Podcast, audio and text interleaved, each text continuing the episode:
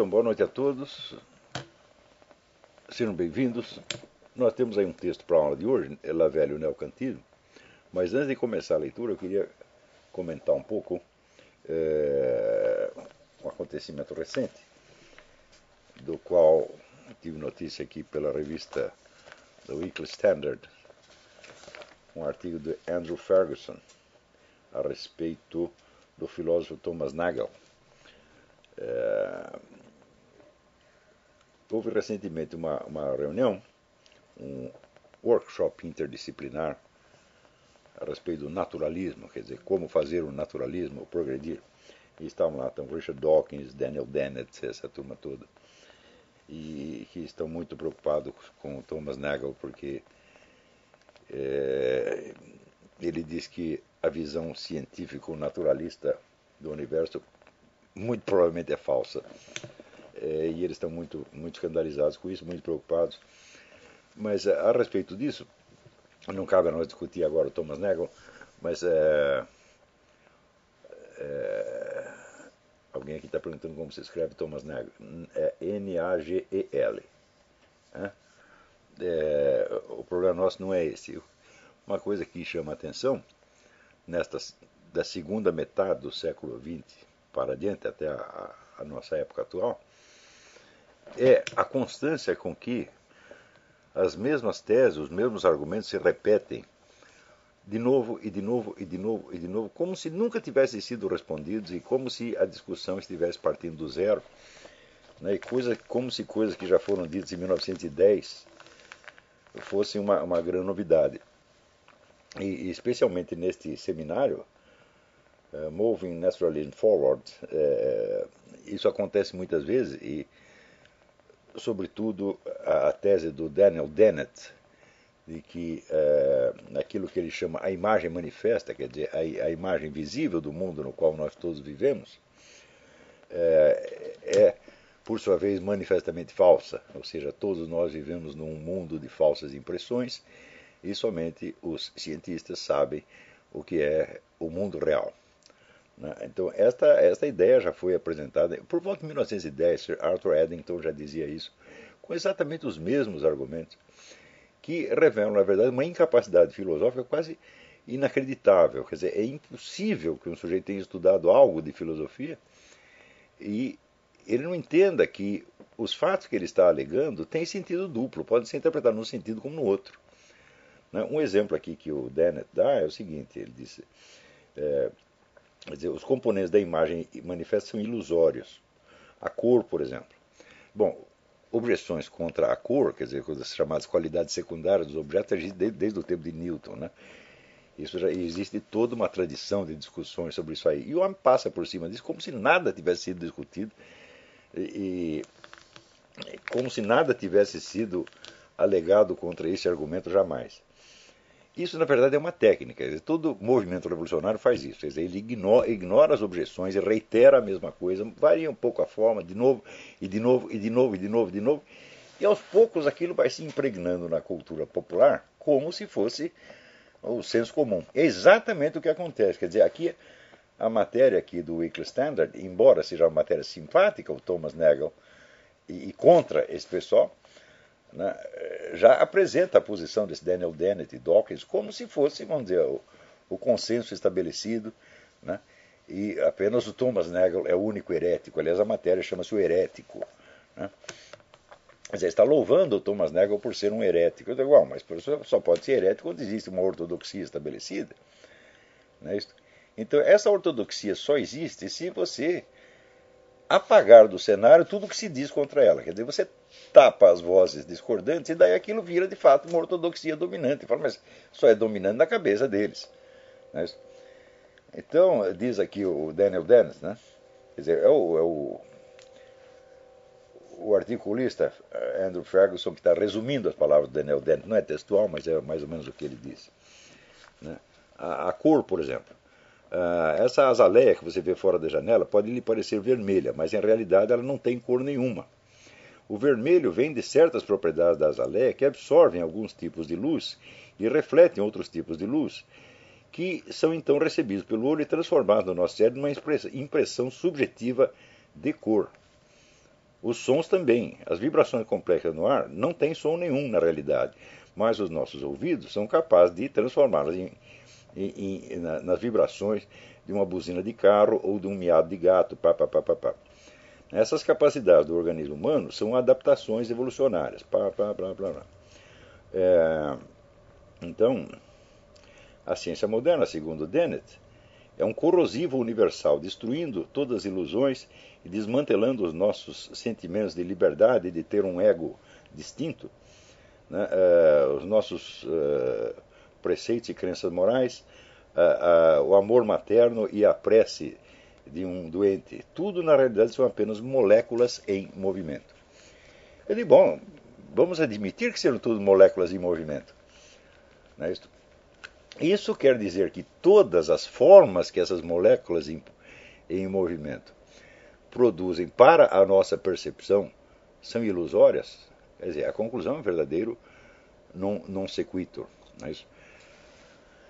Porque a molécula por si mesma não vai fazer diferença, o que vai fazer diferença é a articulação dela com outras moléculas para criar, vamos dizer, uma forma, um conjunto, tá certo? que nós podemos chamar, vamos dizer, o algoritmo da azaleia, o algoritmo do, da, de uma nota musical, ou o algoritmo de um objeto qualquer, de um elefante que seja. Tá certo? Ou seja, se tudo é formado de moléculas, então as moléculas não são explicação do que quer que seja, porque o que vai fazer diferença é a forma forma com que elas se articulam. Tá certo? Então, o que o Dennett está provando não é que esses objetos não existem e que eles são só moléculas. Eles não podem ser só moléculas. Quer dizer, se fossem moléculas soltas a esmo, não seriam nada. Elas são alguma coisa, por quê? Porque elas se articulam numa forma, que é diferente, quer se trate de uma flor, de um som, de uma nota musical, de um elefante, de uma pedra, ou da pessoa do seu Daniel Dennett, é, ou da minha pessoa. Cada um desses entes, em cada um desses entes, as moléculas se articularam de uma maneira diferente. Então, o que ele está provando não é que essas coisas não existem, e que só existem as moléculas. O que ele está dizendo é o seguinte: é que a natureza desses objetos é imaterial. O que cria a realidade deles é a fórmula, é a articulação entre as moléculas, e não as moléculas propriamente ditas. Está entendendo? Se tudo é composto de moléculas, então, evidentemente, as moléculas por si não podem explicar as formas diferentes dos objetos. É então, o que ele está provando aqui é exatamente o contrário do que ele está dizendo. Em segundo lugar, se uma, um determinado objeto, uma flor, como ele dá, dá o exemplo, né, ela é composta de moléculas articuladas numa certa fórmula, com um certo algoritmo que a torna distinta de outros objetos. É evidente que o algoritmo do Mazalé não é o mesmo algoritmo do elefante. Algoritmo é aquilo que o, o Mário Ferreira dos Santos chamaria a sua lei de proporcionalidade intrínseca. Então, se este objeto ele tem a propriedade de receber certos raios de luz e transmitir para mim certos raios de luz, que no meu cérebro serão transformados numa sensação subjetiva de cor, isso significa que toda esta cadeia causal tem uma articulação. Hum? Senão é o seguinte, quando ela tentasse me transmitir uma cor, eu receberia um som ou não receberia nada. Hum? As azaleias elas não têm a capacidade de mudar de cor por sua própria iniciativa. Então quer dizer que recebendo a luz, ela vai transmitir para mim certos raios que serão transmitidos, serão transformados pelo meu cérebro necessariamente numa cor vermelha. Portanto, esta cadeia tem uma fixidez e uma constância.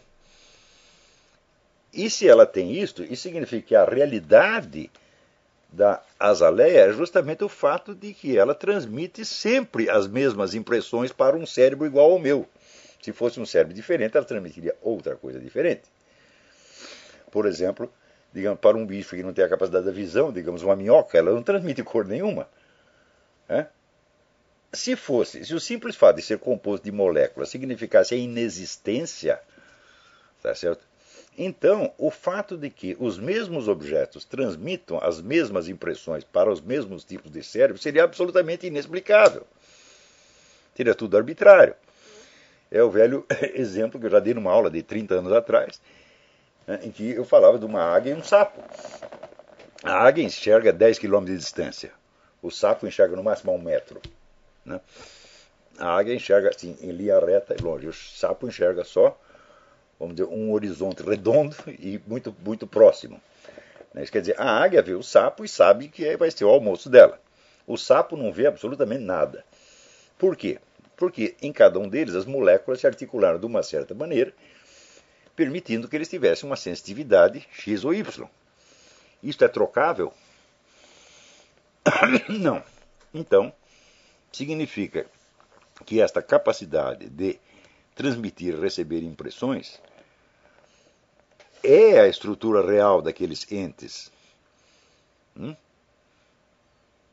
Então, o que o Dennett está dizendo, no fim das contas, é o seguinte: olha, a verdadeira natureza, dos entes materiais é que eles não são materiais.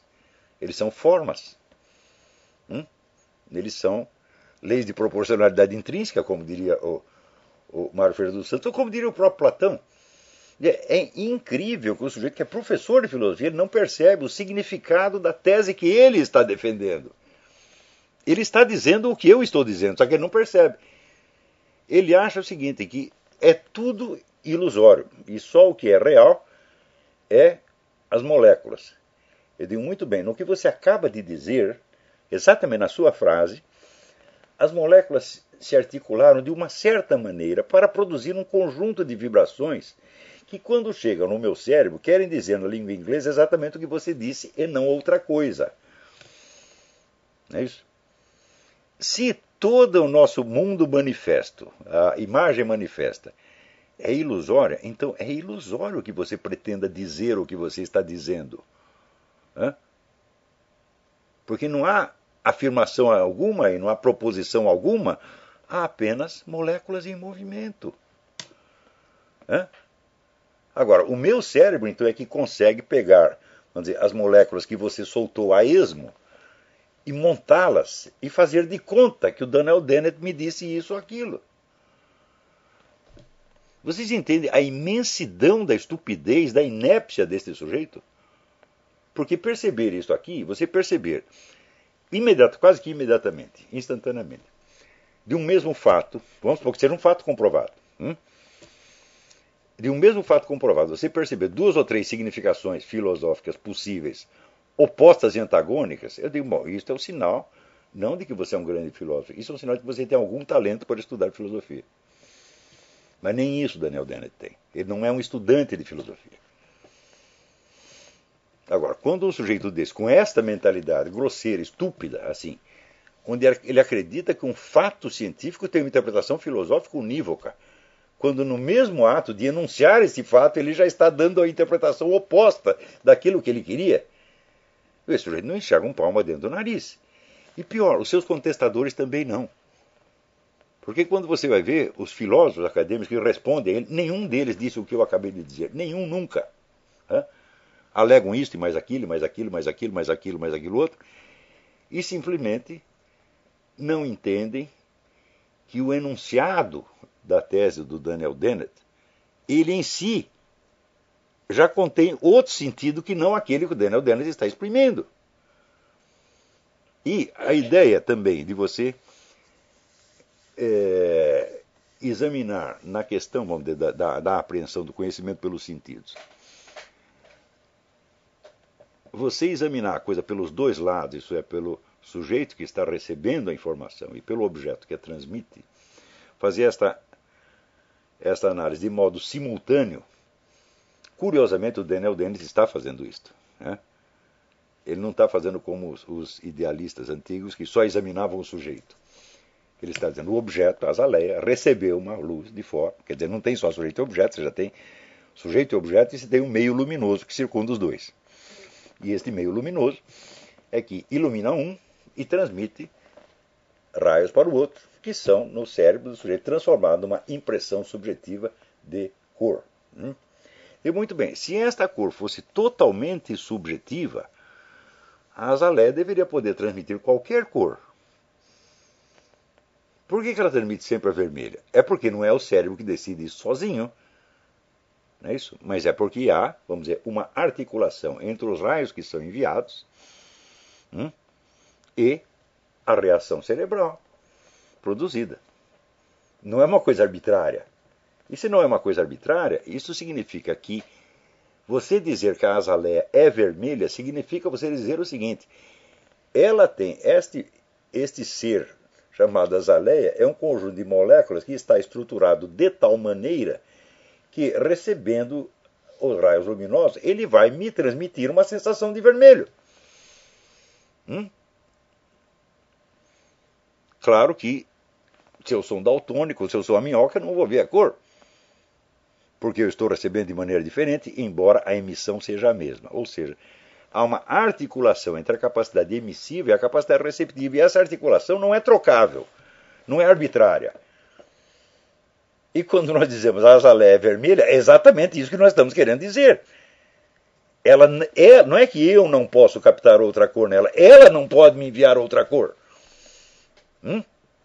Então significa que a cor vermelha, se disser, há apenas uma impressão subjetiva, bom, se fosse uma impressão subjetiva, então qualquer objeto poderia ser vermelho para mim.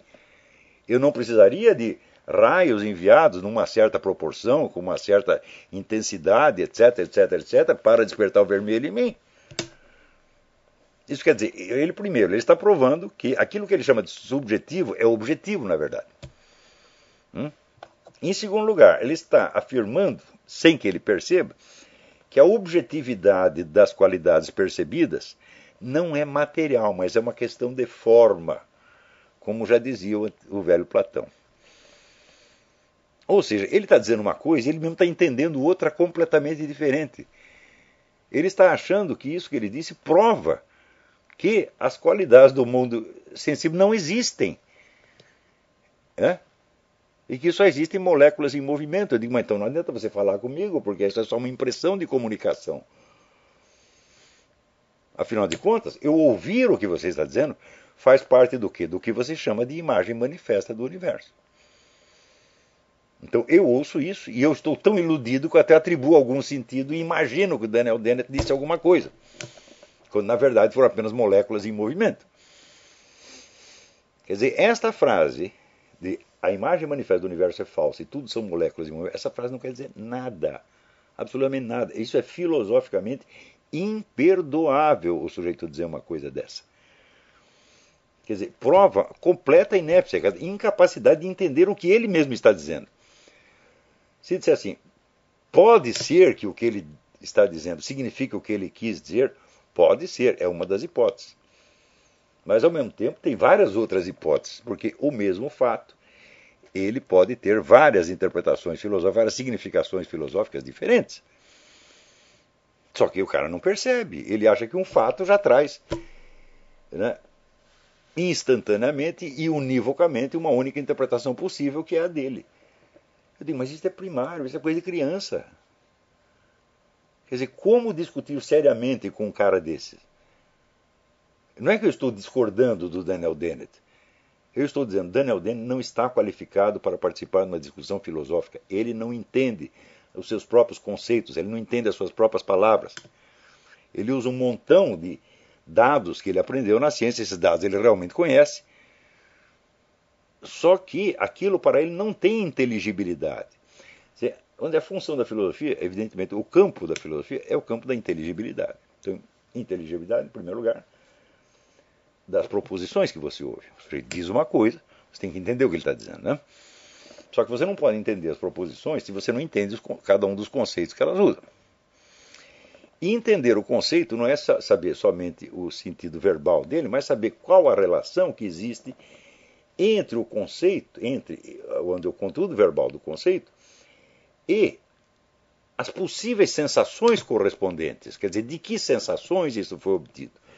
Ou seja, esse conceito ele corresponde a algo que chegou a mim pelas sensações ou ele é uma pura criação intelectiva?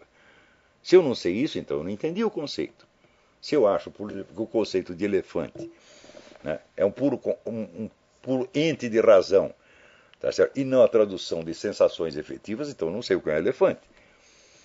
Agora, eu não posso compreender as sensações, por sua vez, se eu não compreender, vamos dizer, a tensão dialética que existe entre elas e o objeto do qual eu as captei. Por exemplo, o vermelho, que eu percebo, e a cor que a, a, os raios luminosos que a azalea reflete e manda para mim. Existe toda, vamos dizer, uma, uma, uma, um jogo dialético aí de, de, de tensões, tá certo? Então, quer dizer, é a relação entre o conceito e a sensação, a sensação e o objeto. Né? Você compreender toda esta cadeia, isso é a função da filosofia, isso ninguém mais faz. Porque não se trata, por exemplo, de dizer, ah, mas isso é análise da linguagem. A análise da linguagem é uma pinóis.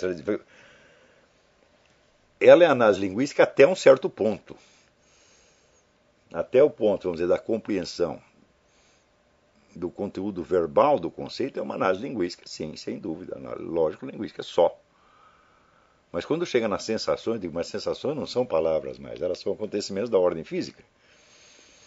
Então, se fosse só análise linguística, não teria como integrar as sensações nessa análise. Eu teria que parar na pura análise linguística. Hum? E, por outro lado, se eu tomar as sensações somente como sensações, sem levar em conta nenhuma relação dela com um objeto interno ou externo que, que as produziu, então eu já estou automaticamente reduzindo todo o universo à minha mente. Eu só estou interessado na minha mente, nada além dela. Né? Então eu teria que justificar isso. Dizer, olha, só existe a minha mente, não é que existe a mente humana, só a minha existe, a minha pessoal. Então seria um solipsismo absolutamente psicótico. Né? Então, quando você vai remontando a inteligibilidade das proposições para dos conceitos, dos conceitos para das sensações e da relação entre eles, e das sensações para com o objeto e da relação e das dificuldades entre o que você sente e o que o objeto emite, né? daí eu chego no seguinte problema: o objeto também eu nada posso saber dele se eu não sei onde ele está, mais ou menos dentro da ordem do real. Mas eu não conheço essa ordem do real. Hum? Eu só conheço aquilo que eu conheço. Ou seja, eu não tenho todos os conhecimentos que me permitiriam situar cada objeto dentro da ordem total. Eu não conheço a ordem total. Eu só conheço parcialmente. Hum? Então, todo este trabalho que eu estou fazendo, o que, que é? É aquilo que é o modo como eu defini a filosofia, a busca da unidade do conhecimento na unidade da consciência. Portanto, é uma atividade eminentemente individual. Eu só posso ordenar a minha consciência até o ponto do horizonte onde ela abarca. Eu não posso colocar dentro da ordem do, do conhecimento aquilo que eu não sei. Posso fazer suposições a respeito daquilo que eu não sei, as suposições também entram dentro da ordem como eu a concebo. Então, bom, é uma simples ordenação pessoal do conhecimento. Só que se ninguém faz esta ordenação pessoal, então, como seria possível a ordenação coletiva que se chama ciência? Hum? A ciência não é uma ordenação pessoal, é um conjunto de conceitos e proposições que a comunidade aceita. Só que essa comunidade se compõe de pessoas, de seres humanos. E se nenhum desses seres humanos tem um mínimo de ordenação pessoal dentro da sua cabeça, nenhum deles entende aquilo. Então, quer dizer, a, a ciência vira uma atividade completamente doida. Isso não é possível. Portanto, o entendimento filosófico dos conceitos científicos é absolutamente necessário. E o neguinho, para adquirir isso aí, ele tem que ter algum treino. E no treino, vamos dizer, o item 1 um do treino é você ter algum instinto dialético, que você perceba a possibilidade de uma mesma coisa significar duas. Se você não percebe isto, então você chega ao ponto que chegou o Dennett. Você diz uma coisa cujo significado lhe escapa completamente, tanto que você acredita que está dizendo o contrário do que disse. Hum?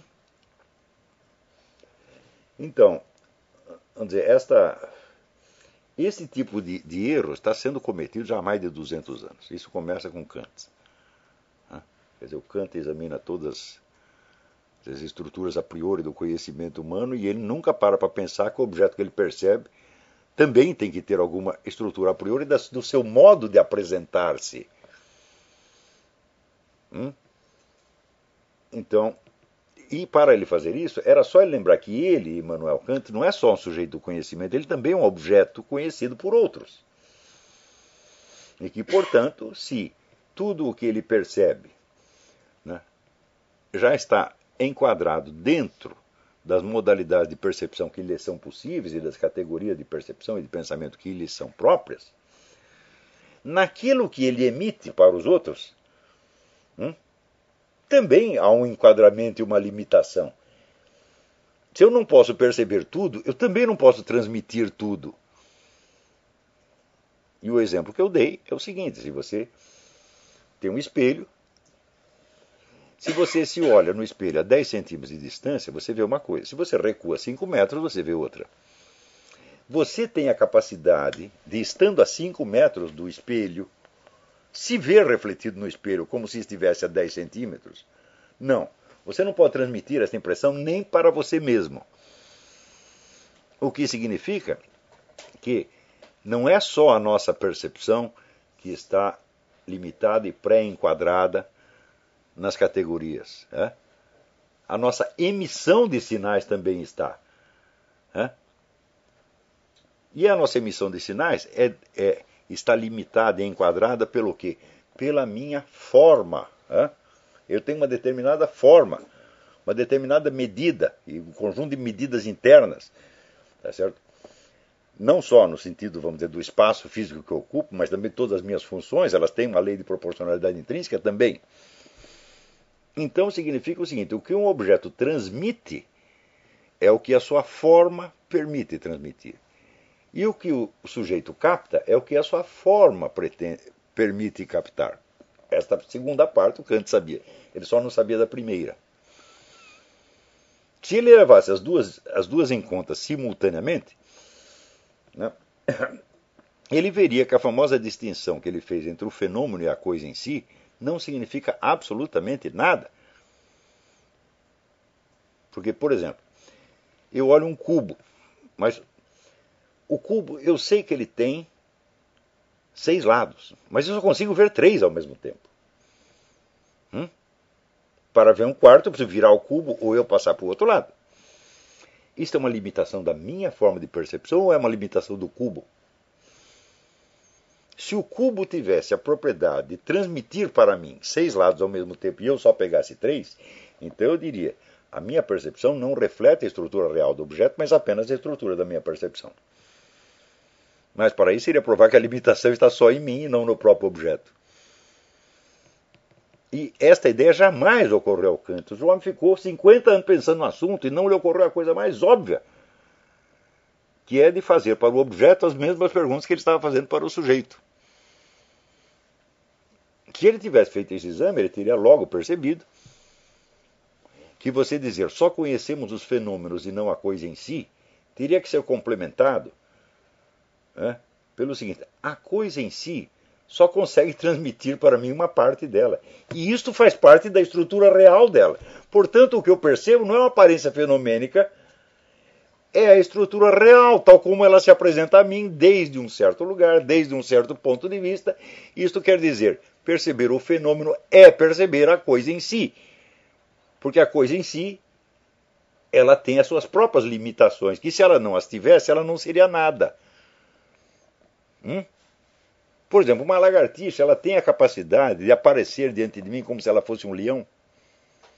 Nem o leão tem a capacidade de aparecer como lagartixa. Ele não pode mudar a sua aparência. É? E mesmo que possa, como um camaleão, é dentro de uma escala limitada. E esse conjunto de aparências possíveis do objeto, isso é a estrutura real dele, isso é o em si dele. É? Ou seja, ser um objeto é ter a capacidade de transmitir certos sinais para certos objetos e outros sinais para outros objetos. Aliás, para, outro, para um sujeito e outros sinais para outros sujeitos. Hum? Então, mais ainda, ser um sujeito humano significa que eu sou capaz de compreender as modalidades de percepção de outros sujeitos que não são humanos. Eu posso saber como um gato percebe. As pessoas estudam e descrevem a percepção do gato. O gato não pode fazer o mesmo comigo. Por quê? Isso faz parte da estrutura dele. Quer dizer, a sua limitação intrínseca é a sua forma intrínseca. E é só isso que, e esta forma intrínseca define e limita os sinais que ele pode transmitir. Por exemplo, existe alguma azaleia que, tocada pelo raio do Sol, em vez de transmitir um raio para a minha cabeça, que será interpretado como cor vermelha, ela tem a capacidade de me transmitir um som, como se ela fosse uma tecla que o Sol toca, ela não tem essa capacidade. Portanto, a cadeia inteira que vai desde o raio de luz que chega nela, o raio que vem para mim, a minha transformação daquilo numa cor vermelha, isso está não somente em mim, está na azaleia. E isso é que se, as pessoas querem dizer quando diz a azaleia é vermelha. É? Pode ser uma maneira elíptica de dizer, ou seja, você não está detalhando o processo todo, mas nem teria por que detalhar o processo todo, porque se para cada coisa que nós fôssemos dizer nós tivéssemos que detalhar todo o processo da, da constituição e percepção do objeto, bom, nós não teríamos terminado a primeira frase ainda. Hum? Então, decompor um objeto ou um processo nos seus elementos constitutivos não é provar que esse objeto não existe. Não é a mesma coisa. Quer dizer, a azaleia é uma ilusão, ela não, ela, não tem, ela não tem cor nenhuma. Ter cor significa ter a capacidade de me transmitir cor. Hã? Porque, por exemplo, que cor a azaleia transmite para a pedra que está no vaso do lado dela? Não transmite nenhum, ela não tem essa capacidade. Hã? Ter cor significa ser capaz de emitir uma sensação de cor para um, objeto, um sujeito cognoscente capaz de captá-la. Significa exatamente isto. Agora você dizer, não, a cor é apenas uma sensação subjetiva nossa, não está na azaleia. Hã? Então a azaleia não me transmite nada. E se ela não me transmite nada, eu não percebo nada. Quer dizer, isso tudo que eu estou dizendo para mim, isso, vamos dizer, é o beabá da filosofia. Você tem, tem que entrar num curso de filosofia não sabendo isso, mas tendo já a capacidade de perceber isso. Né? E perceber, vamos dizer, a complexidade, a multilateralidade dessas questões. E este homem, que é professor de filosofia, conhece no mundo inteiro, ele não tem essa, não é que ele não sabe isso, ele não tem a capacidade de perceber isso. Porque ao longo do tempo, se ele tivesse a capacidade, ele já teria percebido. Se não percebeu até agora. Hum? Se ele acha que decompor a cor da azaleia no processo óptico que a produz é provar que essa cor não existe, então, meu filho, não entende nada de filosofia, ele não entende os conceitos que está usando. E a presença destas pessoas no mundo intelectual é uma vergonha, é uma vergonha. Mesmo porque, vamos dizer, argumentos desse tipo já foram apresentados mil vezes, já foram derrubados mil vezes, só que é o seguinte, ele não sabe a história desses debates. Ele não sabe o status questiones. Então, por exemplo, quem tem estudado um tiquinho de fenomenologia de Russell, quando ouve o cara dizer isso, fala, pô, mas esse sujeito é um primário. Ele não sabe discutir a questão, ele não sabe colocar a questão. Eu sei o que ele está querendo dizer e sei as limitações do que ele está querendo dizer mas ele não é capaz de distinguir entre uma decomposição analítica e uma inexistência. Hum?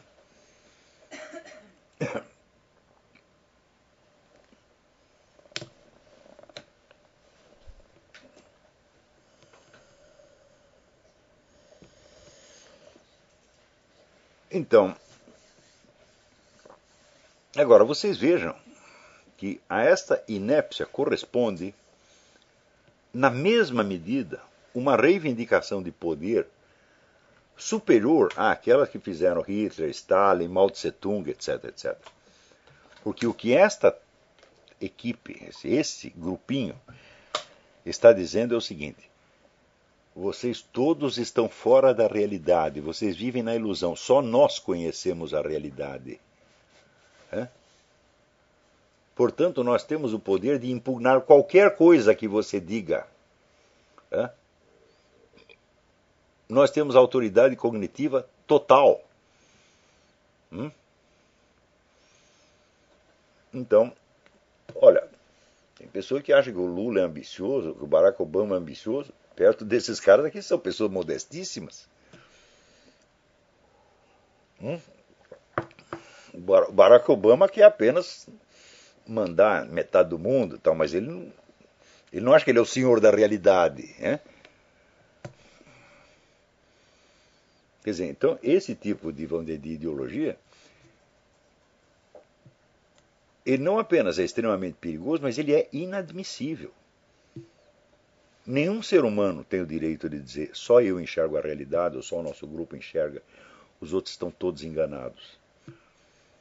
Porque isso é reivindicar uma autoridade divina. Hum? Deus sonda os rins e os corações, Deus me conhece mais do que eu mesmo. E o Daniel Dennett? Daniel Dennett não se entende sequer a si mesmo, e por isso mesmo ele acha que entende mais do que todo mundo. Quer dizer, são pessoas caricatas. Agora, como discutir seriamente uma coisa desta? Ah, sim, porque ele usa um conjunto de fatos científicos, ele conhece, etc, etc. Eu digo, escuta, mas espera aí. O que ele está propondo não é uma teoria científica, está propondo uma interpretação filosófica. É? Ele é professor de quê? De ciência? Não, é professor de filosofia. É? Então, quer dizer, que como filósofo, ah, ele estudou um bocado de teoria de evolução, de física, etc, etc. Mas de filosofia não entende nada. Hum? E mais ainda, que você estudasse toda a ciência universal, que conclusão filosófica isso lhe daria? Nenhuma. A ciência universal não traz conclusões filosóficas, ela cria problemas filosóficos. É?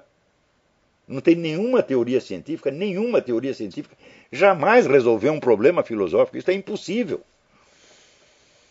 Porque uma teoria científica, ela não traz em si os fundamentos da sua própria inteligibilidade. É?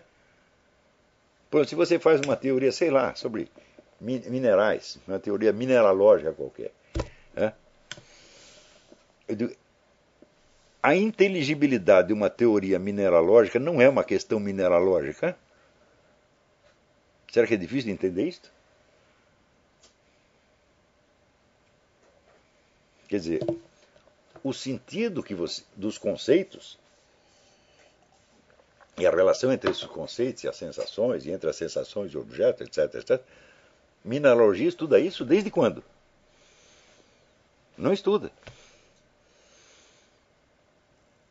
Então, quer dizer, nenhuma ciência, nenhuma teoria científica pode dar conta da sua inteligibilidade. Ela precisa de um apoio externo para isso. E isso é justamente o que a filosofia vai lhe dar.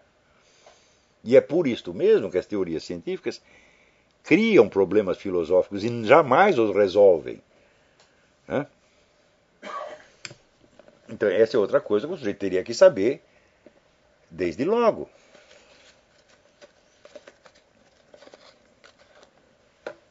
Né? Outra coisa, você dizer que ah, esta percepção que nós temos é resultado de adaptações evolutivas. Adaptações evolutivas minhas ou da azaleia? Hã? Ou nós dois fomos evoluindo paralelamente, ah, vamos combinar, e você vai mudando de maneira que você possa me passar a, o raio luminoso certo e eu vou captar aqui e dizer que você é vermelha, tá bem? Ok? Combinado. Foi isto. É? Então, quer dizer, pode ter sido uma adaptação evolutiva. Só que é o seguinte, isto não explica absolutamente nada com relação à azaleia. Hein? O meu cérebro se tornou capaz de interpretar certos raios luminosos, etc, etc. E de bom, mas foi esta mutação do meu cérebro que determinou o fato de que a azaleia, quando iluminada, transmitisse tais ou quais raios e não outros? Hum? A evolução do meu cérebro determina a evolução da azaleia? Ou vice-versa? Claro que não. Então, quer dizer, o problema da objetividade das sensações percebidas continua intacto com esse negócio. O cara não disse absolutamente nada. E tem obrigação de entender isso na primeira. Eu estou explicando isso para vocês, mas eu acredito que muitos de vocês, se não todos, já têm um instinto suficiente para quando leem um treco desse, falar, opa, peraí, não, é, não pode ser bem assim. Você pode não saber explicar direitinho, mas você sabe que alguma coisa está faltando ali. Está faltando o quê? O sentido da frase. Ela que tal como está dita, ela ou não tem sentido nenhum, ela, ou ela tem o sentido inverso do que ela está dizendo. O cara está querendo provar. Nada existe, só moléculas. É? Moléculas em movimento. Hum? E aquilo que nós percebemos, então, vem da onde? Ah, é uma ilusão criada pelas moléculas.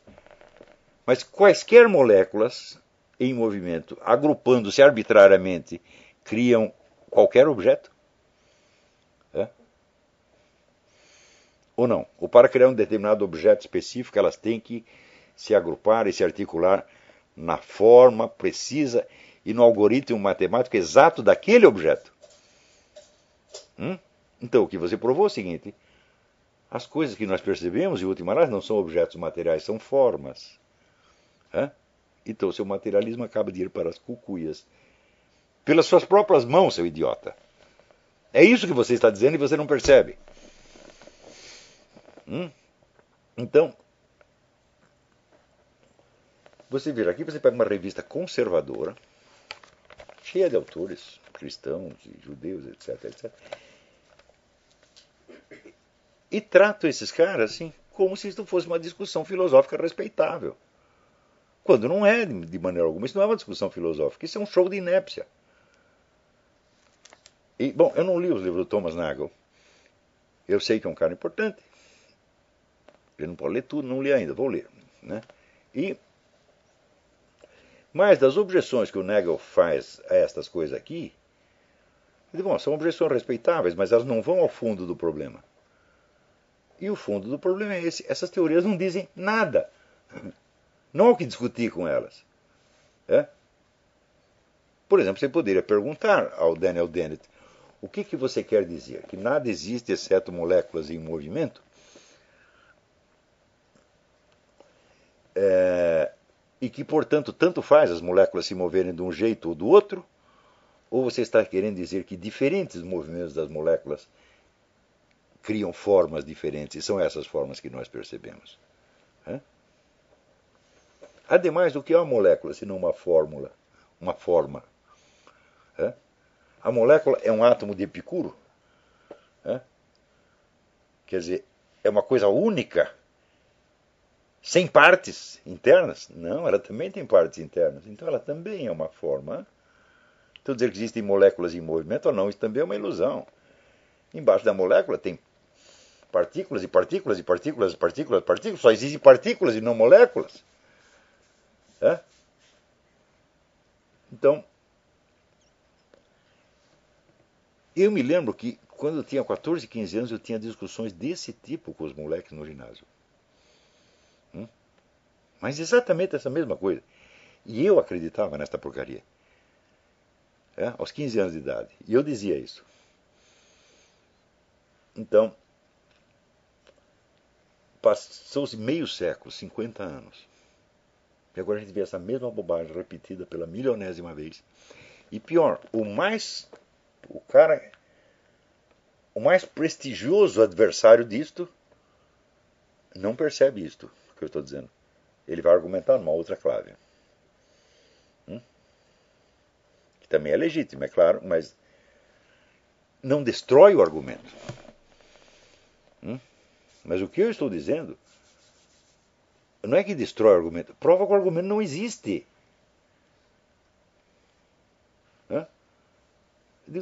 Você não disse nada. Então como é que eu vou discutir um nada? Você não entende o que você disse. Então, por favor, vai para casa, pensa mais um pouco. E se você tentou dizer alguma coisa, né, tente captar o que você quis dizer e diga, porque dessa vez você não disse. Então, muito bem. Se tudo que existe são formas, hum, e vamos dizer, isto é uma, vamos dizer, uma tese que eu afirmo taxativamente, a diferença entre as coisas, a diferença de formas e não diferença de matéria. Hum? A matéria se compõe, são, são elétrons, prótons, nêutrons, partículas subatômicas, etc, etc. E tudo, de fato, tudo se compõe disso. Então, não pode ser essa a diferença, é?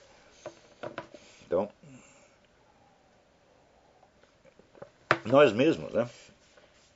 Todas, as células do nosso corpo já foram trocadas mil vezes e nós conservamos nossa identidade. Quer dizer, a identidade do indivíduo por baixo da sua forma física, que está mudando continuamente, é um mistério. É isso. Não tem, não tem explicação, assim como a forma de um objeto de qualquer objeto, uma pedra, um elefante, não pode ser explicado pelo simples fato de ele ser composto de moléculas. Porque os outros objetos também são compostos de moléculas.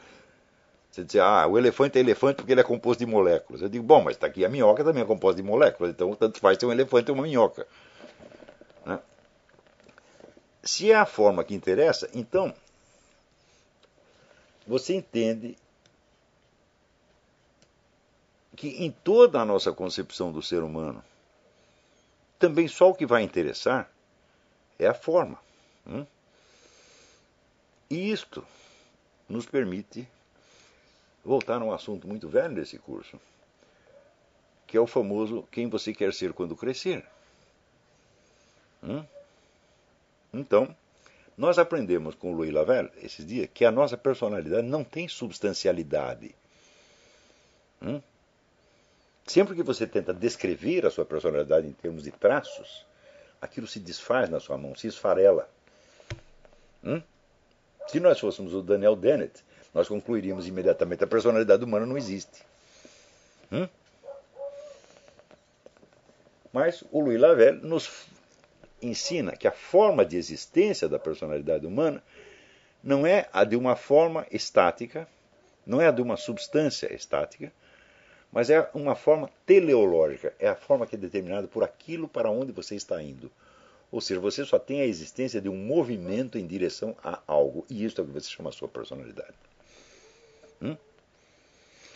Portanto, a verdadeira personalidade está não naquilo que você é agora e que pode ser descrito agora, porque daqui a 10 minutos você pode ser diferente e no ano passado você também era diferente, mas pelo sentido interno do movimento, para onde você está indo. E o para onde você está indo é para onde você quer ir. Então, isso significa que a personalidade humana é essencialmente um jogo entre uma escolha pessoal e as limitações externas, inclusive limitações corporais. E corporais, limitações adquiridas pela educação, etc, etc, etc. Então, isto é o ser humano. Hum? É uma luta entre um objetivo, um alvo e os meios que também são obstáculos. E o ser humano só pode ser conhecido assim. Hum? Então, isso significa que todas as perguntas que você faça quanto ao caminho de vida que você vai deve seguir, elas raramente ou nunca tem resposta neste mesmo nível. Hum? Por quê? Todos os caminhos de vida que existem são entidades coletivas. Por exemplo, são nomes de profissões. Hum? Ou nomes de virtudes. Hum? Então, esses nomes são genéricos. Então, eles não podem expressar o que você quer ser. Hum? Isso quer dizer que você só pode se conceber a si mesmo como um movimento único, intraduzível, indizível, hum, em direção a algo que você ama, mas que você também não sabe dizer o que é. Hum? Mas isso que eu estou dizendo, todo mundo sabe que é assim. Todos têm essa experiência. Então, quando Louis Lavelle diz toda vocação é espiritual ou não é nada, isso significa, meu filho, que não existe vocação para a medicina, ou para as letras, ou para ser deputado, ou para ser milionário. Não existe vocação para nenhuma dessas coisas. Né? Essas coisas são meios que a sociedade colocou à sua disposição para que você realize a sua vocação, que é ser você mesmo. O que é você mesmo? É a qualidade ou o valor transcendente, superior, que você escolheu incorporar e representar para os outros. Hum? E que expressa aquilo que você mais ama e venera no mundo. Uma coisa que está tão acima de você que você nunca vai ser, chegar a ser aquilo. Você vai apenas representar aquilo. E se não é, a coisa não é concebida assim, então você já baixou né, o nível da escolha e quanto mais baixo você mira, mais baixo você vai acertar. Mais baixo ainda você vai acertar. Então você veja que essa pergunta do, quanto ao seu caminho de vida, em geral é formulada de uma maneira muito materialista e muito mesquinha, muito tacanha. Né? Porque a verdadeira vocação só pode ser expressa em termos das qualidades divinas que você ama. Hum? E porque você as ama, você gostaria que aquilo chegasse aos outros. É isso? Para socorrê-los, para ajudá-los, para ampará-los, para aliviar seus sofrimentos, para orientá-los na vida, para qualquer coisa. Né? Você não pode representar todas as qualidades divinas, mas tem algumas que você ama mais, e só essas que você pode, que pode passar através de você e chegar até as pessoas. É? Então é isso, quer dizer, é a forma específica do seu amor a Deus que vai determinar a sua, a sua, eh, a sua vocação. Hum? Então, você fica até pergunta, ah, mas o que eu devo estudar, etc, etc. Então, até isto está amesquinhando a questão. Quando eu passei para vocês no início do curso o exercício do necrológio, é para dar uma dica disso para vocês. Você pode expressar a vocação de uma pessoa depois que ela morreu, porque você já sabe o que ela fez. E você pode imaginar a sua vida a partir, vamos dizer, da expressão concreta que esses valores acabaram adquirindo na sua vida. Expressão que nunca dará conta desses valores completamente. Hum? Eu vou dar um exemplo para vocês.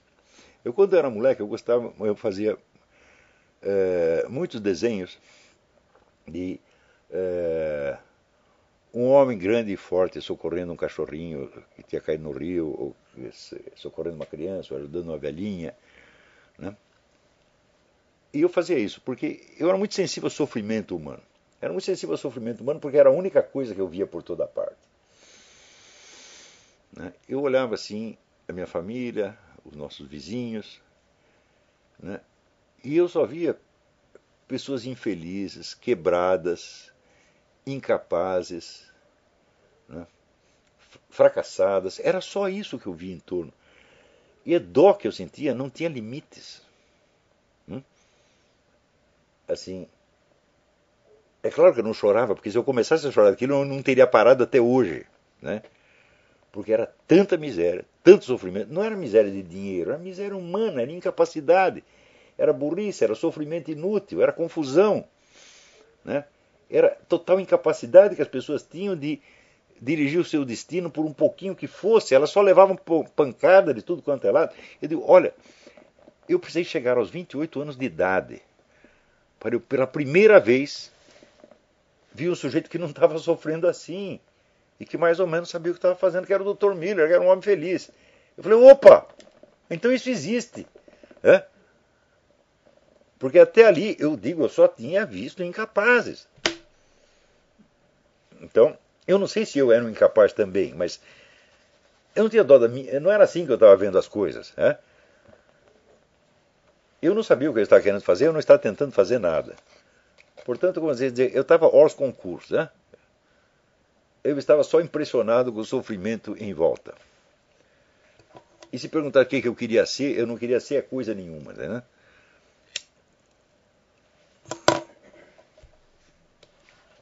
Mas mais tarde, examinando isso, eu voltei a colocar a questão da seguinte maneira. Quantas pessoas eu conheci, eu inverti a questão. Eu falei, quantas pessoas eu conheci que estavam tão preocupadas com o sofrimento alheio quanto eu estava naquela época? Quantas tinham uma agonia de aliviar o sofrimento? Por exemplo, o Dr. Miller tinha essa agonia. Hum. Ele sofria terrivelmente com os problemas dos outros. Ele acordava no meio da madrugada hum, com uma ideia que ele tinha tido para aliviar o sofrimento de alguém. Às vezes telefonava com um paciente às três horas da manhã e falava: Sabe aquele seu problema? Descobri a solução. Hã? E um dia ele me disse: Eu perguntei, Dr. Miller, como é que o senhor consegue ser tão eficiente nesse negócio de curar as pessoas? Ele disse assim: a pessoa chega, eu incorporo a doença dela, incorporo o sofrimento dela, eu pego aquilo para mim. E daí eu me curo a mim mesmo e a pessoa sai curada. E eu acho que era exatamente isso. Né? Eu acho que não era só uma maneira de dizer, não, eu acho que isso era uma técnica. E uma maneira de ser também.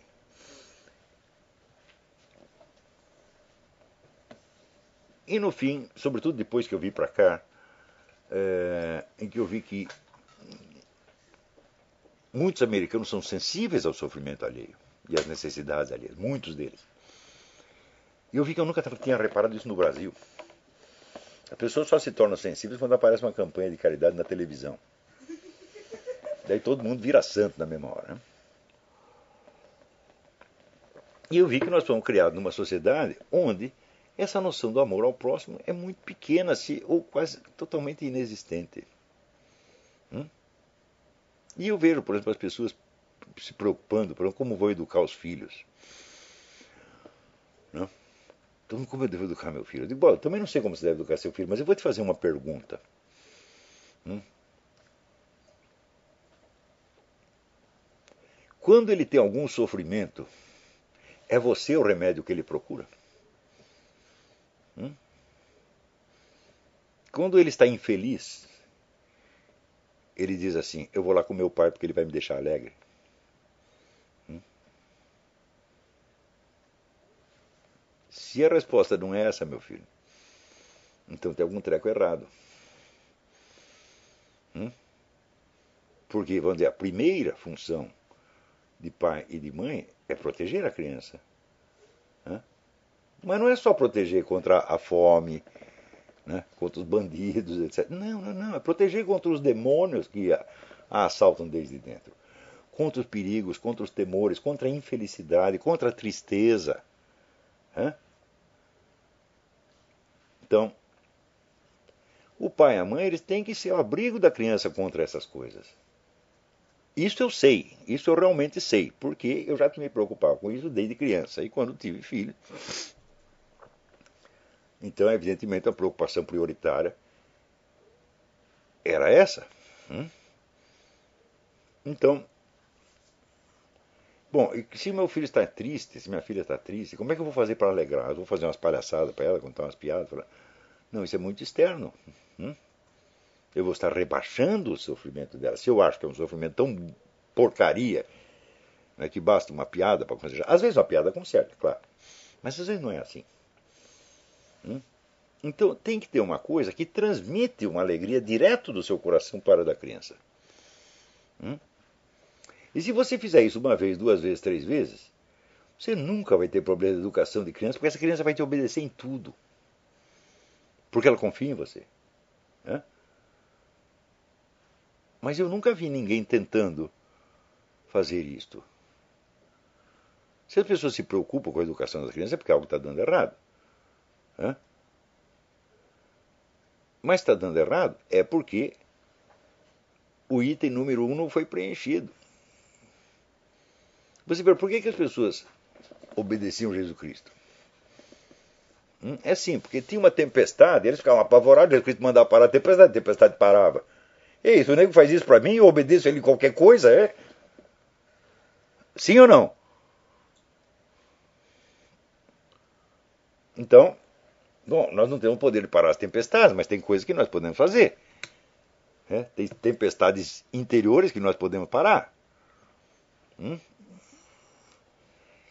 Eu, sinceramente, eu vi mais pessoas preocupadas né, por, assim, querer que seu filho tenha uma boa educação, ou que faça uma boa escola, ou que desenvolva certas virtudes, né, do que essa preocupação de você ser o remédio da tristeza dos seus filhos. Né? Você ser o porto seguro onde, quando eles encostarem ali, a tristeza vai embora. Se você não fez isso, meu filho, então, bom, Jesus Cristo, se mandasse a tempestade parar, a tempestade não parasse, você acha que os caras continuar obedecendo ele? Podia ter uma boa conversa, mas não ia resolver nada, é? Então, vamos dizer, esta proteção, esta verdadeira proteção que um pai ou uma mãe tem que dar ao seu filho. É? E se você dá isto, você não vai ter nenhum problema com educar o filho, porque ele vai te obedecer em tudo. Eu garanto isso para você. Hum? Se você é a fonte da, da alegria, você é a fonte da vida. E ele vai te obedecer por quê? Porque isso é bom para ele. Agora, se você precisa, por exemplo, usar de uma ameaça ou de uma chantagem, é porque você já perdeu o principal. E o principal chama-se autoridade. Autoridade significa você ser autor de alguma coisa. Né? Hum? Então é algo que sai de você e vai para a criança. E que a criança precisa desesperadamente. Eu digo, quando eu tive meus primeiros filhos, eu não sabia disso ainda. Pelo menos não estava claro para mim. Hum? Foi só. Né? Graças a Deus eu não parei de ter filho. E, no fim, pelo menos, eu pude entender como é que isso funcionava. Mas isso que eu estou dizendo, eu nunca vi um pai, nem uma mãe no Brasil que tivesse esta preocupação. E aqui eu vejo muita gente que quer desenvolver virtudes nos filhos. Hã? Eu digo, mas escuta, peraí, peraí, peraí, peraí. Qual é a primeira virtude? Hã? Não seria você amar a ele como você ama você mesmo? Hã? Se você não faz isso para ele, como é que você pode esperar que ele faça para os outros? Hã? Então, é curioso, esta mesma noite, eu tive um sonho que acontecia exatamente isso. Era uma menininha, não sei se era minha parente ou quem que era. É... E todo mundo estava atormentando a menininha. Uns porque queriam educá-la, outros que queriam que ela comesse, outros que queriam que ela vestisse assim o assado, ou porque não sei o que, não sei o que. E a menina estava desesperada. E ela veio para mim, chorando. Hum? E eu falei, só uma coisa interessa. Interessa que a menina tem que ficar alegre de novo. Hã? E eu vi isso aconteceu muitas vezes na minha vida. Né? E daí eu falei, pô, tá todo mundo querendo educar a menina? Mas ninguém está atento, vamos dizer, ao sofrimento interior dela. E note bem, todo pai, toda mãe tem a capacidade de exorcizar os demônios dos seus filhos. dando para eles o sinal do amor que transcende aquilo. Porque é só assim que a criança vai poder ter uma imagem paradisíaca. A imagem do que, que é, como diziam os nossos índios, a terra sem mal. Hum? Tem uma tribo no Xingu que você, é a lenda da terra sem mal. Hum? De um mundo onde não há o mal, não há inveja, não há brutalidade, não há malícia. Né? E o amor circula se espalha em todas as direções. Você tem que ter esta imagem, porque se você não tem, meu filho, então você só acredita neste mundo tal como ele está agora. Hum? Isso significa que a imagem para a qual você se dirige e que você quer ser está abaixo do que você pode. Porque, de algum modo, nós, na medida em que amamos esta imagem paradisíaca, nós incorporamos algo da capacidade é, é, curativa, pacificadora né, e animadora que vem de lá. E se você não dá isso nem ao seu filho, como é que você vai dar para os outros? Hã? Mas pior, as pessoas não dão isso para si mesmas.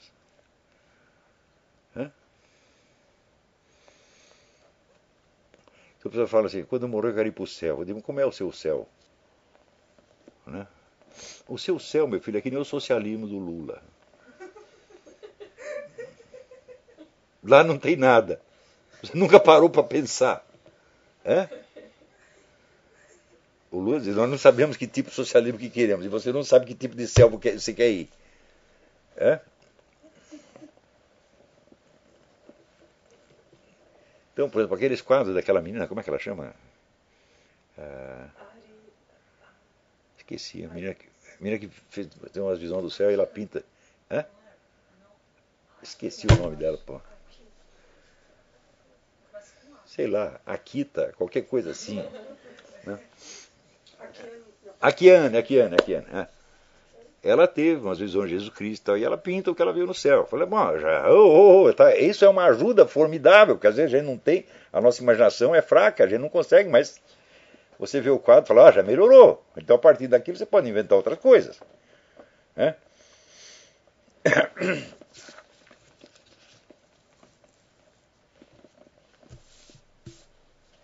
Então, você vê, isso que eu estou dizendo para vocês, isso aqui é o eixo da existência. Isso é tudo. Hum? Se você busca isso, eu digo, bom, então você está buscando primeiro o reino de Deus. E você está fazendo a única coisa necessária. Isso quer dizer, milhões de pecados lhe serão perdoados só porque você fez isso. Agora você vai dizer, ah, não vou fazer pecado nenhum, vou não sei o quê, vou, vou ser puro, vou ser virtuoso, vou ser bonzinho, etc. Você perdendo seu tempo, meu filho. É?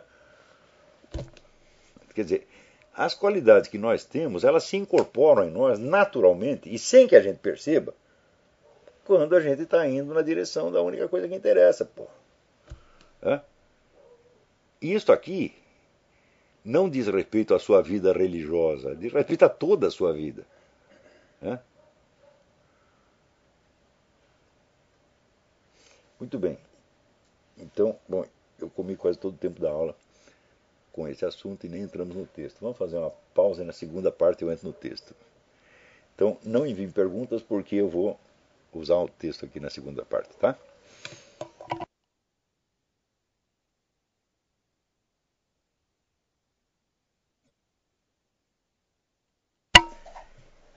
Então vamos lá, segunda parte. Então eu vou deixar as perguntas para a semana que vem e vou me ater um pouco a este, a este texto aqui. Esse assunto aqui não é, não é fácil, talvez ele requeira mais de uma aula, mas é, é muito importante para depois nós podermos tirar do Lavela ainda mais consequências para a nossa vida real. Então, é, eu vou ler um pedaço, depois comento, depois ler outro comento. Para compreender um filósofo, dizia Benedetto Croce, é preciso saber contra quem ele se levantou polemicamente. Louis Lavelle achava as polêmicas inúteis, mas nem por isso os adversários que ele teve de remover do caminho para construir o seu opus metafísico deixam de ser facilmente identificáveis. Eles são, primeiro, o neocantismo, segundo, o idealismo sintético de Octave Amelin e três, o existencialismo nihilista, mais tarde comunista, de Jean-Paul Sartre. Para examinar o primeiro deles, vou aqui, para abreviar o serviço, transcrever o resumo que Ernest von Aster fornece do principal tema neocantiano, tal como posto em voga pela escola de Marburgo, Hermann Cohen e Paul Nathorp. Então vamos lá. A busca de um absoluto, de um ser incondicionado, de uma origem primeira de todo ente, encontra-se no centro mesmo da metafísica. Quer se veja esse absoluto num Deus ou na matéria, numa substância infinita, numa soma de mônadas ou na corrente e curso eterno de um devir e perecer constantes. Os neocantianos rechaçam uma metafísica do ser nesse sentido, isso é, um ser último, absoluto e incondicionado, colocando no seu lugar, em troca, uma esfera de validade incondicionada e absoluta. O reino do ser encontra-se, por assim dizer, ancorado nessa esfera de validade lógica não no sentido de que esta preceda, aqui saiu proceda, corrijam por favor, preceda. Preceda no tempo, ou seja, a sua causa, mas como o, seus, o seu prius lógico, ou seja, a sua, a sua a condição prioritária para que ele seja possível. Que é o ser e que é o ente. Não saberíamos de um ser se não fôssemos capazes de formular juízos.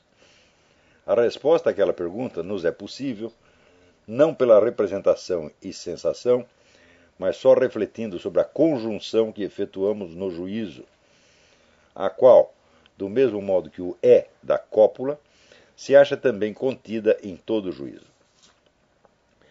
Só com os juízos surge para nós o mundo do ser, o mundo da objetividade.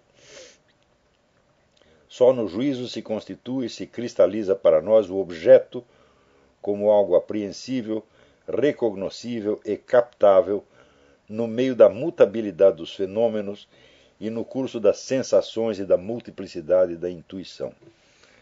Então, note bem, já é o primeiro ponto que essa escola herda de Kant, a ideia de que tudo que nos chega pela percepção são é, como uma poeira de, de estímulos soltos. Ou seja, objetos separados, aspectos de objetos, são só fragmentos que nos chegam. E que unifica tudo isto é, dizer, a nossa percepção. Partindo desta base kantiana, então, eles fazem a, uma, a, a inversão que vai colocar no topo de toda a hierarquia cognitiva não o ser, mas a validade lógica do juízo. Hum? Então, quer dizer, a lógica passa a ser o único ponto estável nesta coisa. Então, o, diz, o incondicionado, o absoluto, já não está na esfera do ser, mas está na esfera do conhecer. Não existe um ser absoluto incondicionado, mas existe um conhecimento absoluto e incondicionado. Ou melhor, uma forma de conhecer que é absoluta e incondicionada.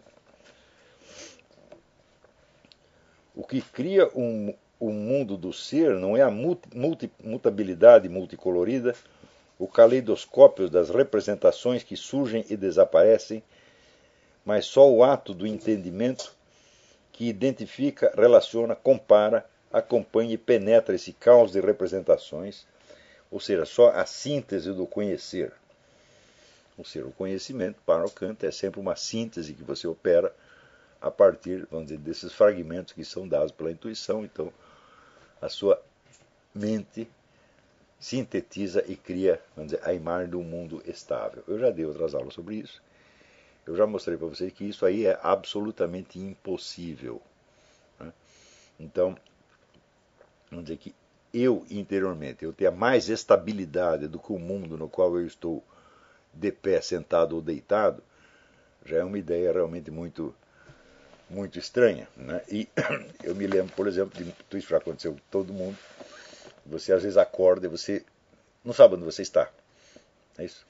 Mas daí você abre os olhos e vê que é o mesmo lugar onde você, que você estava, onde você dormiu, no instante em que você dormiu.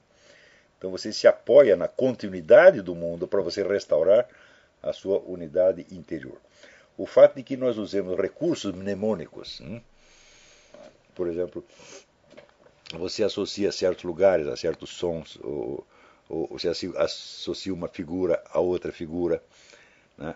Isto mostra que você usa elementos do mundo percebido para restaurar a continuidade da sua consciência. Ou seja, a, a, a, continuidade da consciência não é uma coisa que está garantida para todo o sempre. Tá certo? Mais ainda, os experimentos modernos de privação sensorial, onde o sujeito fica interno ao camarada 50 metros de profundidade, sem que ele receba nenhum estímulo, nem visual, nem sonoro, nem táctil, nem coisa nenhuma, o sujeito não aguenta mais de cinco minutos uma coisa dessa. Então, cadê a nossa capacidade sintética? Tá certo? Se, se o próprio o nosso próprio senso de continuidade depende de uma continuidade do exterior. Né? E, em segundo lugar, e este é um dos pontos que Lavelle vai, vai insistir, antes de você ter essas percepções separadas, percepções distintas, esses fragmentos, você precisa ter a experiência da presença, quer dizer, algo precisa estar presente. Né? E o que está presente é você mesmo num mundo. Isso sempre foi assim. Não, não vamos dizer, num caleidoscópio de coisas separadas. Quer dizer, esta impressão de, de, de, que o mundo exterior é um caos ela, vamos dizer, ela não se justifica nem mesmo pela mais modesta descrição que você faça do mundo percebido. É isso? Então, por exemplo, eu estou agora olhando essa sala, eu digo, não estou vendo nada de caótico aqui, a parede continua no lugar, os móveis estão no lugar, né? Eu continuo no mesmo lugar. Né? Quer dizer, há uma evidente continuidade do mundo externo, muito mais do que no mundo interno. Ao contrário, a minha experiência me mostra, vamos dizer, que os meus pensamentos são uma constante mutabilidade, meus pensamentos, minhas emoções, minhas imaginações, etc, etc. Então, de cara, você vê, é o mesmo problema que nós vimos do Daniel Dennett, né? é você observar um fato e você já lhe dar uma, uma, uma significação filosófica unilateral, sem você perceber que ele pode ter a significação inversa. Então, eu posso olhar as coisas de duas maneiras. O mundo dessas percepções sensíveis é um caos que eu unifico. Então, às vezes isso de fato acontece. Não é isso? Porém, você pode olhar pelo lado contrário. A minha mente é um caos né, que consegue restabelecer algum senso de unidade graças à estabilidade do mundo externo. Essas duas coisas existem. Hum? E, então, isso aqui é outro dizer, elemento básico do, dizer, do moral filosófico. Né? Quando você experimentou as olhar as coisas de um jeito, aquilo lhe pareceu verossímil, num ato de, vamos dizer, você montou uma situação imaginária, aquilo lhe deu uma impressão de realidade. Bom, tenta montar a situação contrária para ver se ela não lhe dá a mesma impressão. Mas isso é o mínimo que nós temos obrigação de fazer. Vistas as coisas assim, parece de tal modo, mas se você virar para o outro lado, parece de outra maneira, de um terceiro lado, outra maneira. E é só você articulando essas várias maneiras, né, até chega um ponto, vamos dizer que a, a multiplicação de perspectivas não é mais necessária, porque chega vou dizer, num ponto onde começa a repetição, ele começa a fazer a mesma coisa de novo. Então, quer dizer, você já tem um número suficiente de perspectivas. Então, a articulação dessas perspectivas, aí sim, pode lhe dizer alguma coisa de real, justamente quando essas perspectivas articuladas imitam a unidade da situação de percepção real da qual você partiu. Porque você pega uma unidade que está dada na percepção, você a decompõe mentalmente em várias possibilidades, depois você junta de novo. E quando você junta de novo, você tem a primeira situação de volta, mas já com um nível de inteligibilidade maior. Hum?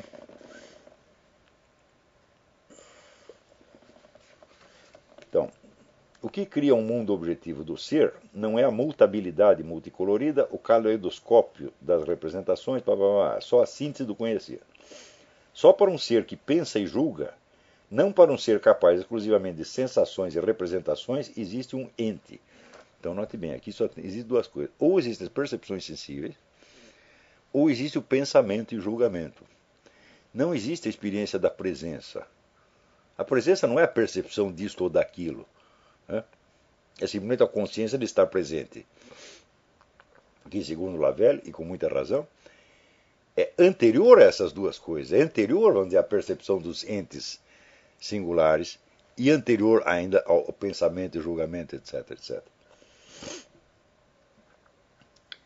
E do mesmo modo que surge um mundo de objetos idênticos a si mesmos, surge também o sujeito único e idêntico, o eu que se conhece como tal no curso do tempo e na multiplicidade dos seus sentimentos e percepções. Aqui, o indivíduo está dizendo o seguinte: ele está confundindo dois processos. Um vamos dizer, é a presença do ser, e outro, vamos dizer, é a progressiva estabilização dos objetos de percepção. Que vamos dizer que vão adquirindo, conforme você os examina e pensa neles, você adquire os seus conceitos, então eles adquirem o quê? Uma estabilidade lógica, uma estabilidade conceptual. Né? Que permite que você perceba a continuidade e unidade deles por trás de todas as suas transformações e mudanças, etc. etc né? Por exemplo, a hora que você formou o conceito de coelho, então pode aparecer mil coelhos diferentes, mil atitudes ou posições diferentes, você sempre saberá que é coelho. Então, essa vamos dizer, elaboração lógica, ela dá uma estabilidade conceptual aos entes, mas isso não significa que você não reconhecesse unidade neles antes disto. Ao contrário, se você não captasse unidade nenhuma já na própria percepção, como que você poderia criar o conceito estável desses entes? É? Se um coelho que eu vejo não tem nada a ver com outro coelho, como é que eu vou criar um conceito de coelho que os aspas unifique? É? Quer dizer, esse é, é, de fato é um erro primário que Kant faz, dizer que nós unificamos tudo. Fala, não. Se a unidade do ser não está insinuada nele mesmo, e se eu não posso apreendê-la, se eu tenho que criá-la, tá certo? Então, que garantia eu posso ter que a unidade do meu conceito corresponde em algo à unidade daqueles vários objetos? Hum? Ou seja, a unidade tem de estar dada na percepção para ela poder ser conceptualizada. Então, não é certo dizer que a. Esse é o ponto da divergência fundamental do, do Velho, não só com o neocantismo, mas com Octavio Melan. Ele diz: a atividade principal do espírito não é sintética, é analítica. Nós recebemos um todo e o decompomos o mundo não chega para nós em pedaços. Né? Então, ele não chega na sua totalidade, mas ele não chega como fragmentos. Se ele chegasse como fragmentos,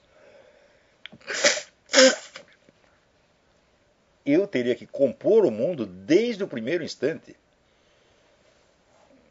Então, eu teria que começar a unificar esse mundo a partir do instante em que eu nasço. Então, o bebê já está lá unificando percepções, etc, etc.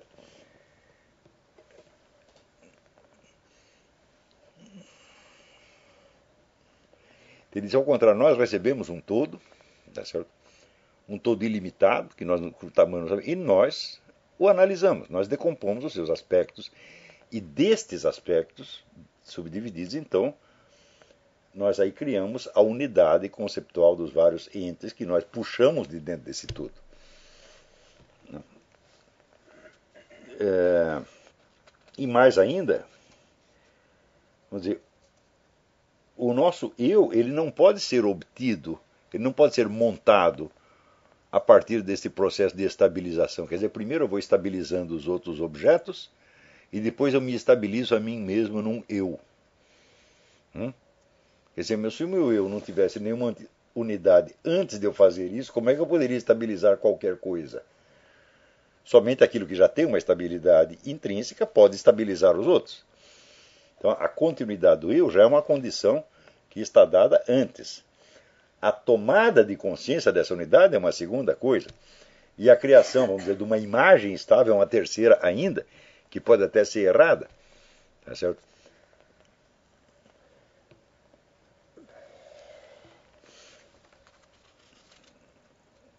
É, o eu é, surge também o sujeito único e idêntico.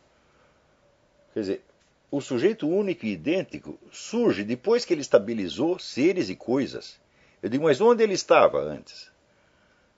Como é que ele pôde estabilizar o que quer que fosse se ele não tinha estabilidade nenhuma? Quer dizer, é depois que eu sei que coelho é coelho, árvore é árvore, porque eu classifiquei todos os objetos nos, seus, nos conceitos das suas espécies, daí descubro, ah, eu sou eu.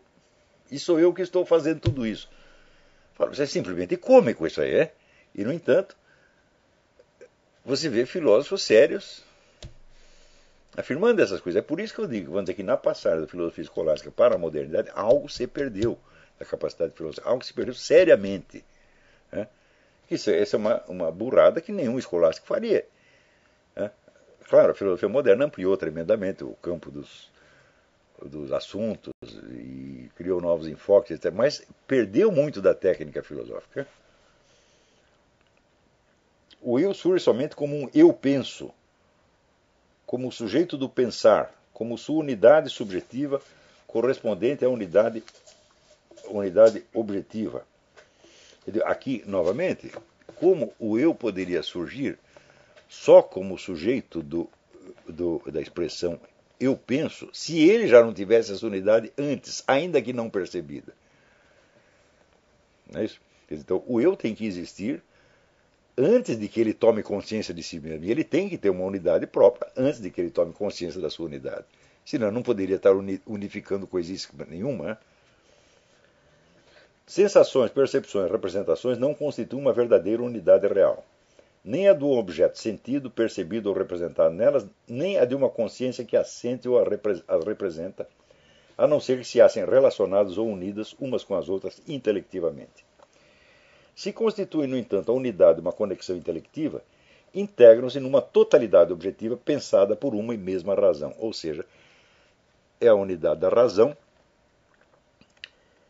que permite, vamos dizer, a, a unificação é, dos objetos e a sua constituição como objetos estáveis. Eu digo, isto é impossível. A razão não poderia constituí-lo como objetos estáveis se esta unidade já não estivesse, no mínimo, insinuada neles.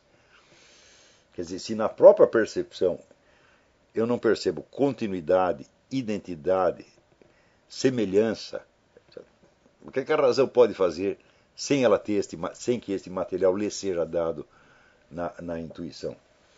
Não é isso? Então, dizer, quando eu vejo duas bolas e percebo que as duas são esféricas, né, isso quer dizer, foi, será preciso uma operação da minha razão para eu perceber a forma esférica das duas? Será isso o resultado de um raciocínio? Hã? Então, vamos dizer, para cada nova bola que me dessem, eu precisaria raciocinar tudo aquilo de novo, seria enormemente complicado. Então, quer dizer, é a própria forma dos objetos que me impõe, vamos dizer, a sua presença e a sua continuidade.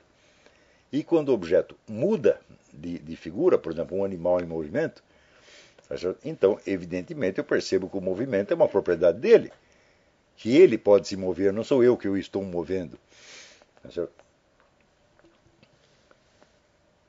O sujeito e o predicado constituem um objeto. A pressuposição e a conclusão, uma unidade objetiva. Ao mesmo tempo, no entanto, o sujeito e o predicado têm de dar-se unidos numa consciência que os pense, e a premissa e a conclusão numa razão que os pense também. Toda unidade lógica é ao mesmo tempo correspondência objetiva, e toda conexão objetiva, isto é, todo ser, surge como unidade lógica pensada. Isso, a unidade de tudo que existe é apenas uma unidade pensada. Nada traz a sua unidade como um traço a ser percebido. Né? Então, o cérebro humano tem que fazer todo este trabalho. Né?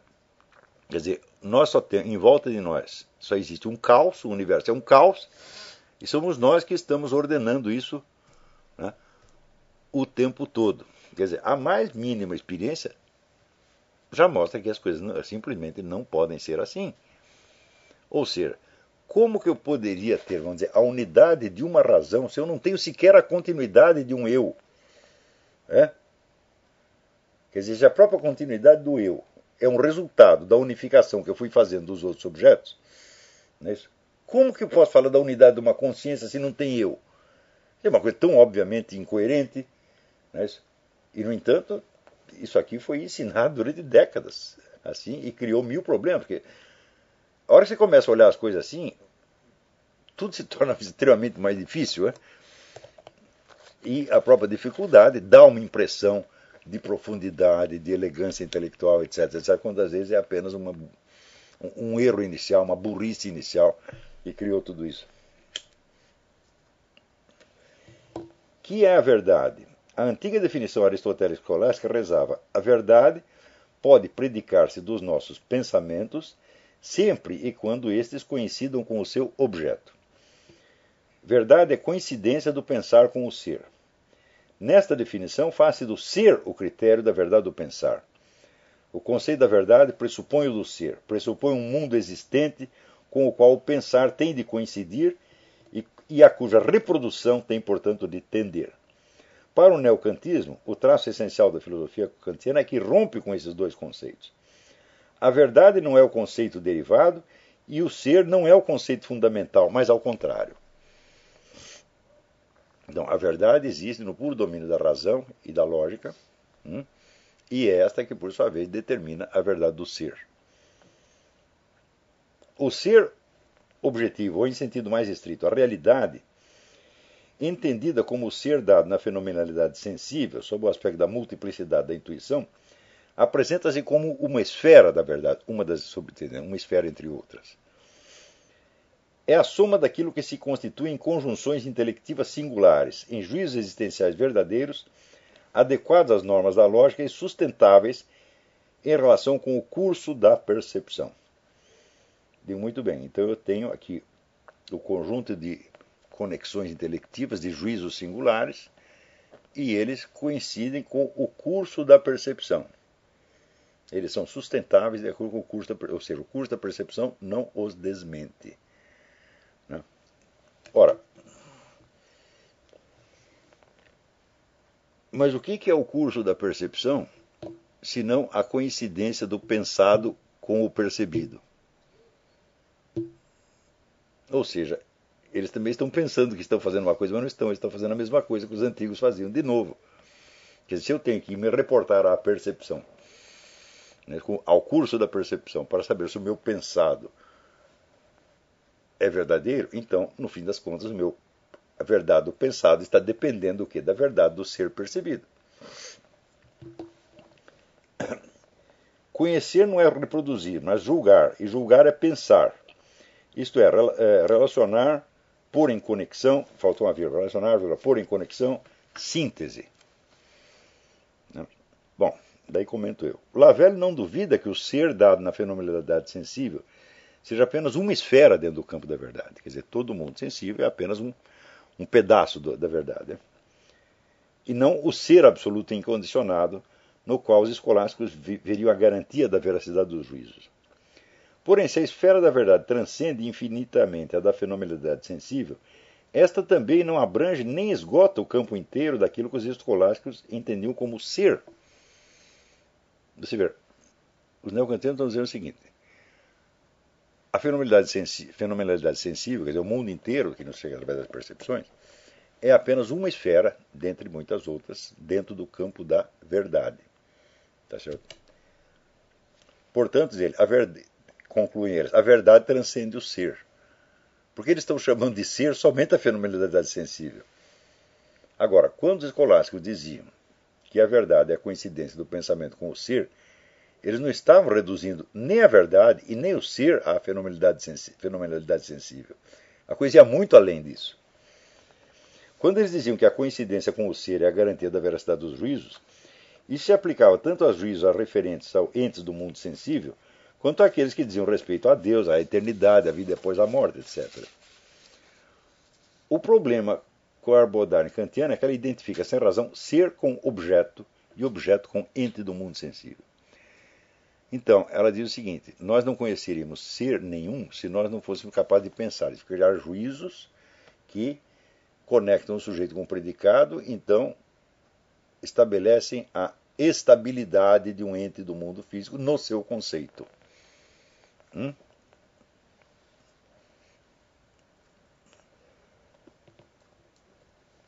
E eles chamam esta, esta estabilidade de ser.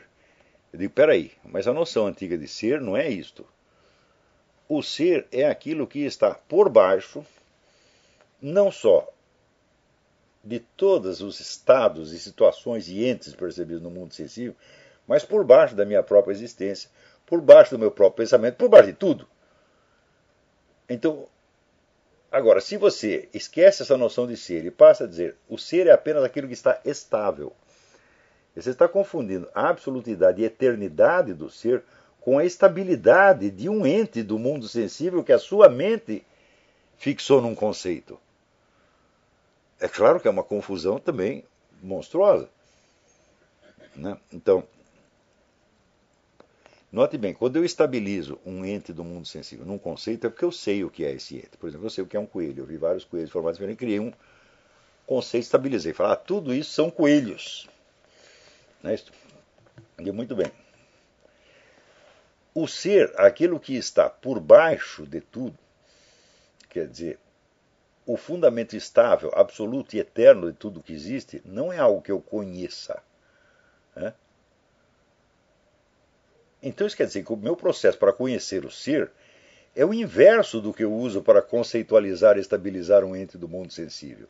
Eu, para estabilizar um ente do mundo sensível, é preciso que eu conheça, que eu tenha visto. Se eu nunca vi coelho, eu não vou fazer conceito de coelho. É? Agora, o ser, o fundamento estável de tudo que existe, não é uma coisa que está aí à minha amostra. É algo que eu tenho que procurar, que investigar. É? Então, como é possível confundir, vamos dizer, a estabilidade, permanência do ser eterno com a mera estabilidade de um objeto que adquire essa estabilidade porque eu o conceptualizei, porque eu criei um conceito dele? É também uma confusão monstruosa. Mas ver, essas confusões mantêm os filósofos ocupados por décadas. Hum?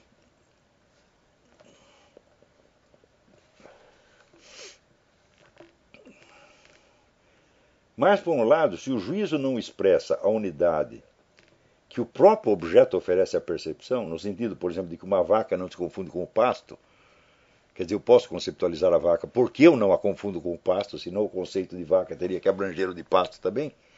E seria uma síntese. E se a, né, a vaca for para o estábulo, aí já confundiu tudo e já tem que ter outro conceito. Né? Então não há nenhuma garantia de que a unidade lógica do juízo seja mais que uma unidade fictícia fabricada pelo pensamento. Quer dizer, ou tem um fundamento no próprio objeto percebido, a unidade do seu conceito expressa uma unidade que já está dada no próprio objeto percebido, ou então você não tem nenhuma garantia de que aquilo é apenas uma unidade mental de uma figura fictícia. E não adianta recorrer ao testemunho dos sentidos, se é verdade que estes, como pretende o neocantismo, só nos darão sempre fragmentos e fragmentos de fragmentos. Quer dizer, depois que eu disse que o objeto só adquire uma estabilidade se eu o conceptualizei, e que a única estabilidade que ele tem é a estabilidade do conceito do, que o meu conceito colocou nele, não adianta eu, para tentar conferir isso, voltar aos dados sensíveis para ver se aquele objeto continua se comportando de acordo com o conceito que eu fiz dele. Porque este, este fluxo de, de acontecimentos sensíveis não tem unidade nenhuma e é só fragmento. Ou seja, como é que eu posso conferir a unidade conceptual de um ser mediante a observação de fragmentos? Não tem sentido. Em segundo lugar, o neocantismo confunde a busca do ser incondicionado, ser absoluto e incondicionado, com a mera fixação conceptual dos entes captados na representação e na intuição. Nesse sentido, seria absolutamente impossível distinguir entre um mero ente matemático qualquer ou entre o conceito de coelho e o ser absoluto e incondicionado. As duas operações são radicalmente distintas. Fixar e estabilizar os conceitos dos entes é uma coisa. Buscar por baixo de todos eles o ser absoluto e incondicionado que os fundamenta é outra totalmente diversa.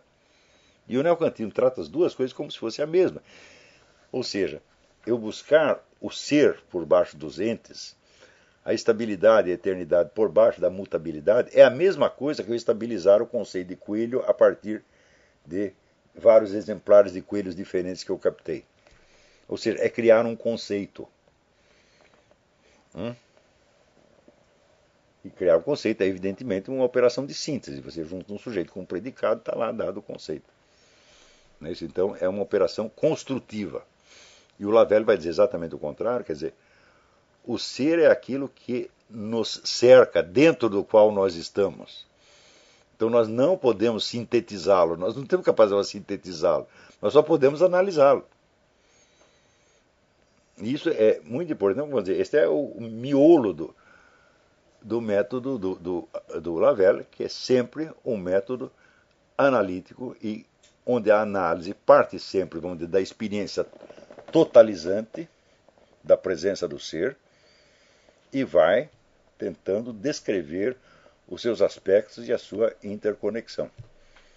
Portanto, isso aqui é radicalmente é o avesso do kantismo. No kantismo é tudo, todo conhecimento é síntese, é construção, é e é atividade, vamos dizer, do pensamento estabilizante. É isso. E nós acabamos de ver que isso não leva a parte alguma. Muito bem, nós vamos continuar na próxima. Acho que isso aqui já está esse assunto aqui é muito difícil e na próxima aula que eu vou ler de novo esse pedaço e daí continuo. Tá bem? Então agora também já está meio tarde no Brasil. E vamos deixar também as perguntas para a semana que vem. Tá bom? Até semana que vem. Obrigado.